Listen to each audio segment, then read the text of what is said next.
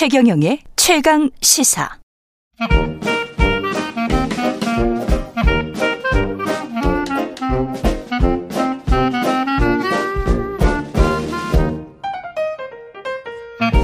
네, 최경령의 최강 시사 월요일은 경제합시다 코너가 있는 날이죠. 서강대학교 경제대학원의 김영희 교수 전화로 연결돼 있습니다. 안녕하세요.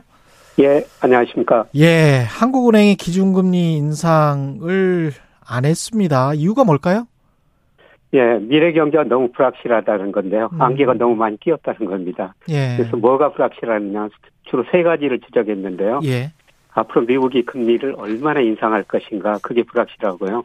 네, 중국이 올해 들어서 reopening 하고 있는데 그게 또 우리 경제에 얼마나 영향을 줄 것인가. 음. 네, 그리고 세 번째로 아, 한국은행이 그동안 금리를 많이 인상했거든요. 예. 네, 그게 지금 실물 경제에 영향을 주고 있습니다만은 영향이 구체적으로 얼마나 더 나타날 것인가 이 세 가지가 불확실하니까 잠깐 쉬겠다 이런 식으로 지난주에 그 금리 인상을 멈췄습니다. 아, 근데 이게 한국은행의 설립 목적도 그렇고 한국은행이 존재하는 이유는 인플레이션 때문에 물가 인상, 물가 상승 이걸 막기 위해서 존재하는 거 아닙니까? 예, 원래요? 그렇죠. 한국은행 의 통화 정책 목표는 물가 안정하고 금융 안정입니다. 물가가 물가- 제일 중요하죠. 그렇죠. 물가 안정과 예. 금융 안정인데 예. 근데 어- 어떻게 기획부총리 이야기 하는 것처럼 다 실물 경제 걱정을 하고 있으면 약간 좀 이상한 거 아니에요? 경기가 그렇게 안 좋습니까? 예, 경기는 많이 안 좋은 상태입니다. 예. 작년 4분기 우리 경제가 전분기 대비 마이너스 0.3% 성장했고요. 예. 지금 올해 들어와서 소비, 투자, 수출 별로 좋은 게 없거든요. 음. 예, 그- 특히 그 대기업 경기가 많이 어렵다고 대답하고 있습니다. 예. 한국은행에서 월별로 기업 경기 실사 지수 BSI라는 걸 그렇죠. 갖다는데요. 예. 2월 거 보니까 오히려 그 대기업들이 중소기업들보다 더 경기가 나쁘다 음. 이렇게 대답했고요. 예. 네, 그다음에 수출 기업들이 내수기업보다 좋다 그랬는데 2월 통계 보니까 수출 기업이 더 어렵다 아, 이렇게 대답했습니다. 그것도 바뀌었어요? 예, 그래서 이거는 뭐 극단적인 경기 침체 때나 나타나는 현상이거든요. 그렇죠. 예, 예, 그만큼 현재 경기는 좀 어렵다 이렇게 볼 수가 있을 것 같습니다. 수출 대기업은 한 거의 뭐 최근에 10년, 20년 동안은 항상 그래도 괜찮았던 걸로 기억을 하는데 그렇지가 예, 않군요. 예. 예, 그렇습니다. 예. 이게 지금 물가도 큰 걱정인데 물가는 지금 하염없이 오르는 겁니까? 어떻게 봐야 되나요? 예, 물가가 작년에 소비자 물가 5.1% 올랐고요. 예. 뭐 98년 7.5% 이상 최고치였죠. 음. 근데 올 1월에도 5.2% 작년 평균보다 더 올라 버렸어요. 아. 그래서 이런 물가만 보면 한국은행이 계속 그 금리를 인상했어야 했는데요. 그렇죠. 네, 그런데 한국은행이 하반기 가서는 물가 상승이 좀 낮아질 것이다. 네, 3월 가서는 이제 4% 후반에 진입하고요. 음. 뭐 4분기 가서는 3% 정도 낮아질 것이다. 그래서 올해 전체 물가지 상승률 한 3.5%로 보고 있습니다. 이게 지켜봐야 되는데요. 예. 현재 그 물가 상승이 한국은행 예측한 경로에 크게 벗어나지 않고 있다. 음. 네, 그래서 일단 그 금리 인상 멈추고 한번 더 지켜보겠다. 네, 음. 그런 식입니다. 근데 그 미국 같은 경우에 한 9%에서 6%대로 낮, 낮아졌잖아요. 물가 인상 예, 예, 예. 상승률이. 근데 우리는 지난해 평균하고 지금 비슷하게 다시 반등을 해버리는데 5.1%로 예, 예. 하반기에 갈수록 물가가 안정될 것이다라는 이런 전망치는 어떤 근거에서 유래한 걸까요?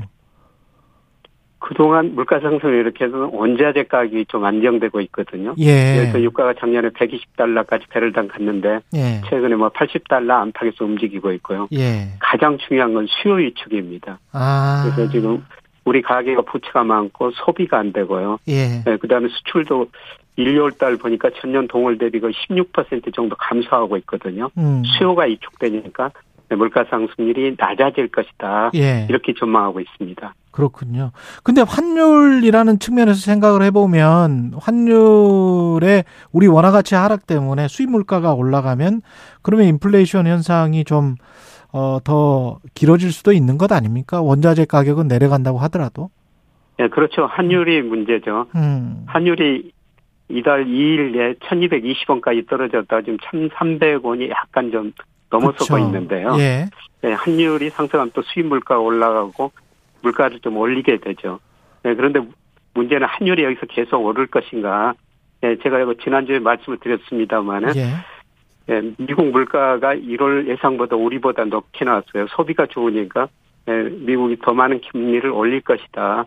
예, 그래서 달러가 강세 보이고 원화 가치가 떨어졌습니다만은 예. 아마 2, 3월 통계를 좀 봐야 될 것 같습니다. 미국 소비가 계속 증가하고 물가가 음. 높은 수준을 유지할지. 근데 제가 보기에는 예, 미국 가계 저축률이 굉장히 낮아졌고요. 예. 그다음에 실질 소득이 정체되고 있고 미국도 주가가 떨어지고 집값도 떨어지고 있습니다. 음. 네, 그리고 미국이 뭐 작년 3월부터 금리를 많이 인상했기 때문에 아마 2분기부터 미국 소비가 위축되면서요. 음. 미국 경제 성장률이 낮아지거나 마이너스 성장할 수도 있습니다. 음. 네, 그렇게 되면은 지금 잠깐 올랐던 달러 가치가 떨어지고요. 원화 가치는 다시 상승할 가능성이 있습니다. 아마 이것들이 3월 중순 이후 2월 데이터가 3월 초에 발표가 되는데요. 네, 그때부터 조금과 달러 가치가 하락하면서 환율은 저는 안정되리라고 보고 있습니다. 그게 이제 미국이 좀 안 좋아지고 우리 네. 그렇게 미국이 안 좋아지면 우리가 오히려 스마일하게 되는 뭐 이런 상황이 되는 건데 만약에 미국이 계속 탄탄하면 외국 자본 입장에서 봤을 때는 어 여기 잘못하면 금리도 안, 안 올려줘 경기도 침체될 것 같아 환율은 계속 저렇게 가치가 떨어져 그러면은 투자할 요인이 없지 않습니까? 그렇게 되면 이게 악순환의 고리에 빠지는 거 아니에요?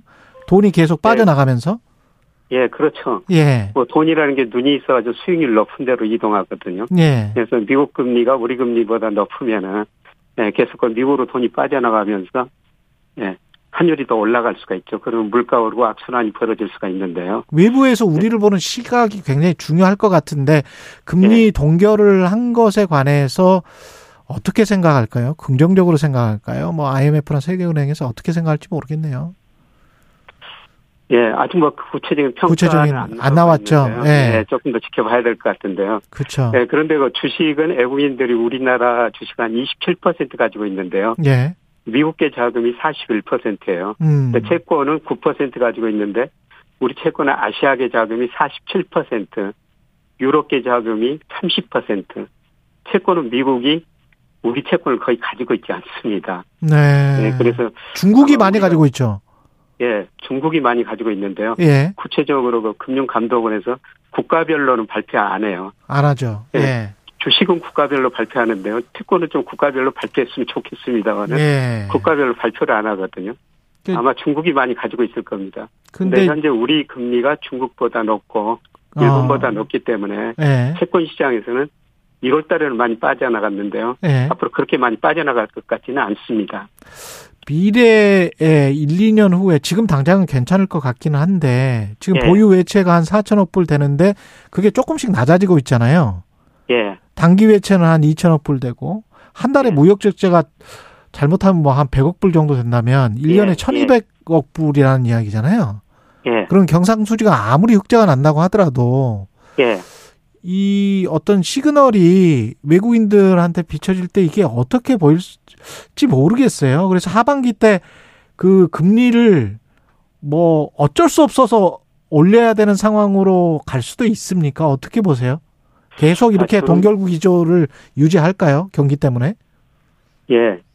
우선 저 금리는 그동안 계속 인상했는데 앞으로 예. 올리더라도 아마 한 차례 정도 그칠 거라고 보고 있고요. 예. 물론 우리 저 무역 수지 1, 2월 달에 적자 지금 많이 나고 있죠. 음. 아마 경상 수지도 1, 2월 달에 적자 날 거예요. 경상 수지까지? 예, 예. 네, 그런데 연간으로 보면은 한국은행이 지난주에 경제 전망하면서 발표했는데 올해 경상수적자가 260억 달러 정도 어. 흑자를 보고 있거든요. 예. 하반기에 300억 달러 이상 흑자 날 거라는 겁니다. 음. 뭐 경상수지 흑자가 나는 주로 이유는요. 무역 수지는 적자지만은 우리가 그동안 경상수지가 98년부터 흑자 계속 나가지고요. 음. 그돈 가지고 해외 주식 채권 투자했어요. 그랬죠. 그러다 예. 보니까 이자도 들어오고 배당도 들어온다는 겁니다. 음. 그래서 작년에 투자 소득 수지, 이자 배당 소득 수지가 238억 달러 흑자 났는데요. 네, 올해도 200억 달러 흑자 날 가능성이 있기 때문에 음. 투자 소득, 뭐 이자 소득, 배당 소득이 계속 들어오기 때문에 아마 연간으로는 경상수지는 흑자 날 것 같습니다.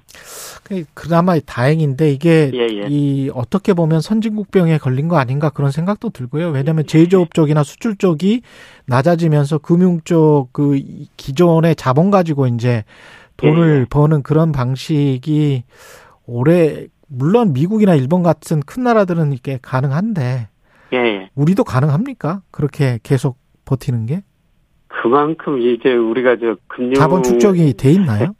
예.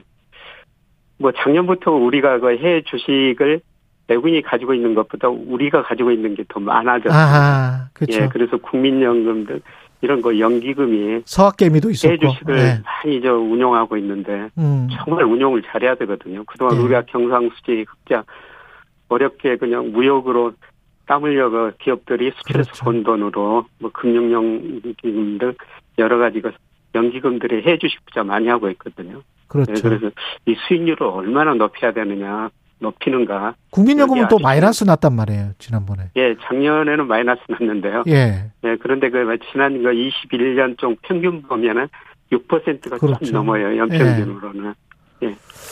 알겠습니다. 그 부채 이야기를 안 할 수가 없는데 지금 예. 정부가 사실 걱정하는 것도 자산 가격이 하락하고 부채가 너무 많은 상황에서 금리를 계속 올려버리면 예. 그 하는도 걱정이 그건 거죠. 결국은 그러면 예, 이제 그렇죠. 그러면 연쇄 도산이나 뭐 이런 게 에, 발생할 수가 있고 경제에 큰 충격을 줄 수 있기 때문에 어쩔 수 없이 동결하는 거 아닙니까 지금?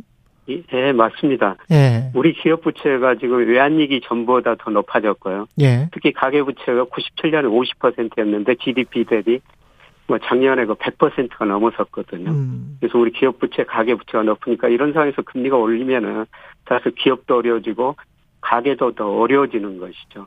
예, 음. 그래서 이런 걸 고려해가지고 금리 정책도 좀 펼치는 것 같은데요. 예, 예, 가계 부채가 많은 것은 사실인데요. 예, 예, 그런데 그 대부채 쪽에서는 그래도 우리가 양호해요. 음, 예, 우리가 작년 말 그 순대 금융자산이 7,466억 달러 정도 되거든요. 예, 그러니까 대 금융자산이 대 금융부채보다 그렇죠. 7,500억 달러 정도 많다는 겁니다. 예, 예, 그리고 우리가 그 단기예채가 너무 많지 않느냐. 예, 이런 이야기도 나오고 있습니다만은 음, 대채무 중에서 단기예채 차지하는 비중이 작년 말에 25%입니다. 음, 그래서 2020년에 29%, 2021년 말에 26%였습니다만은 우리가 저 국내 부분은 상당히 부실해요. 가계 기업 부채 많은데 그렇죠, 그렇죠. 네, 대부분은 그래도 상대적으로 건전하다는 겁니다. 그 대부분이란 게 사실은 이제 정부는 그렇게 이제 자산 그다음에 정부나 뭐 기금이나 뭐 이쪽은 자산을 좀 많이 쌓아놔서 예, 괜찮다는 건데 가게나 중소기업이나 거기다 이제 수출 대기업까지 그렇게 BSI가 힘들다고 나오면 예. 국내 경제 부분이 상당히 좀 괴롭겠습니다. 그런 예, 상황이 게- 그렇습니다. 얼마나 지속될 거라고 보십니까? 가장 큰 문제는 우리 잠재 성장이 구조적으로 하락하고 있다는 겁니다. 음, 예, 제가 잠재 성장을 추려보니까 예, 2%에서 1% 후반으로 진입하는 과정입니다. 예, 그래서 주로 인구가 감소하고 있고 우리 기업들이 자본 수당 많이 축적해냈기 때문에 예, 투자 많이 안 할 거고요. 음. 가장 중요한 게 우리 잠재 성장이 올라가려면 총 요소 생산성 이게 개선돼야 되는데요. 예. 이게 계속 그 낮아지고 정체되고 있거든요. 아, 그래서 우리 잠재 성장률이 예, 세계 평균보다 지금 낮아지고 있습니다만은 어. 앞으로 10년 후에는 우리 잠재 성장률이 미국보다도 낮아질 수가 있다는 겁니다. 10년 후에는 이게 예, 아. 우리 경제의 가장 큰 문제죠. 그러니까 국내 기업들도 국내에 투자를 하고 싶어도 성장률, 잠재 성장률이 낮아지고 있기 때문에 잠재 성장률이 높은 다른 개도국 쪽으로 갈 수밖에 없다. 뭐 이렇게 되는 거군요, 지금. 예, 그렇습니다. 그동안 우리 기업들이 중국으로 많이 갔는데요. 음, 최근에는 어, 미중 패권 전쟁 때문에 중국보다는 뭐 베트남, 그렇죠. 인도, 인도네시아 이런 다른 아세안 국가로 많이 가고 있고요. 예, 네, 사실 이 나라들이 계속 그 성장하는 국가들입니다. 그렇네. 우리 수출 보면은 2000년에 이 나라 수출 비중이 아세안 비중이 뭐 10%였는데 예. 작년 18% 이상으로 올랐거든요. 예, 우리 기업들이 아세안 지역으로 갈 수밖에 없는 상황인 것 같습니다. 예. 오늘은 종합적으로 경제를 전망해봤습니다. 조망해봤습니다. 경제합시다. 서강대학교 경제대학원 김영익 교수였습니다. 고맙습니다, 교수님. 예, 고맙습니다. 예, KBS 일라디오 최경영의 최강시사 듣고 계신 지금 시각 8시 45분으로 향하고 있습니다.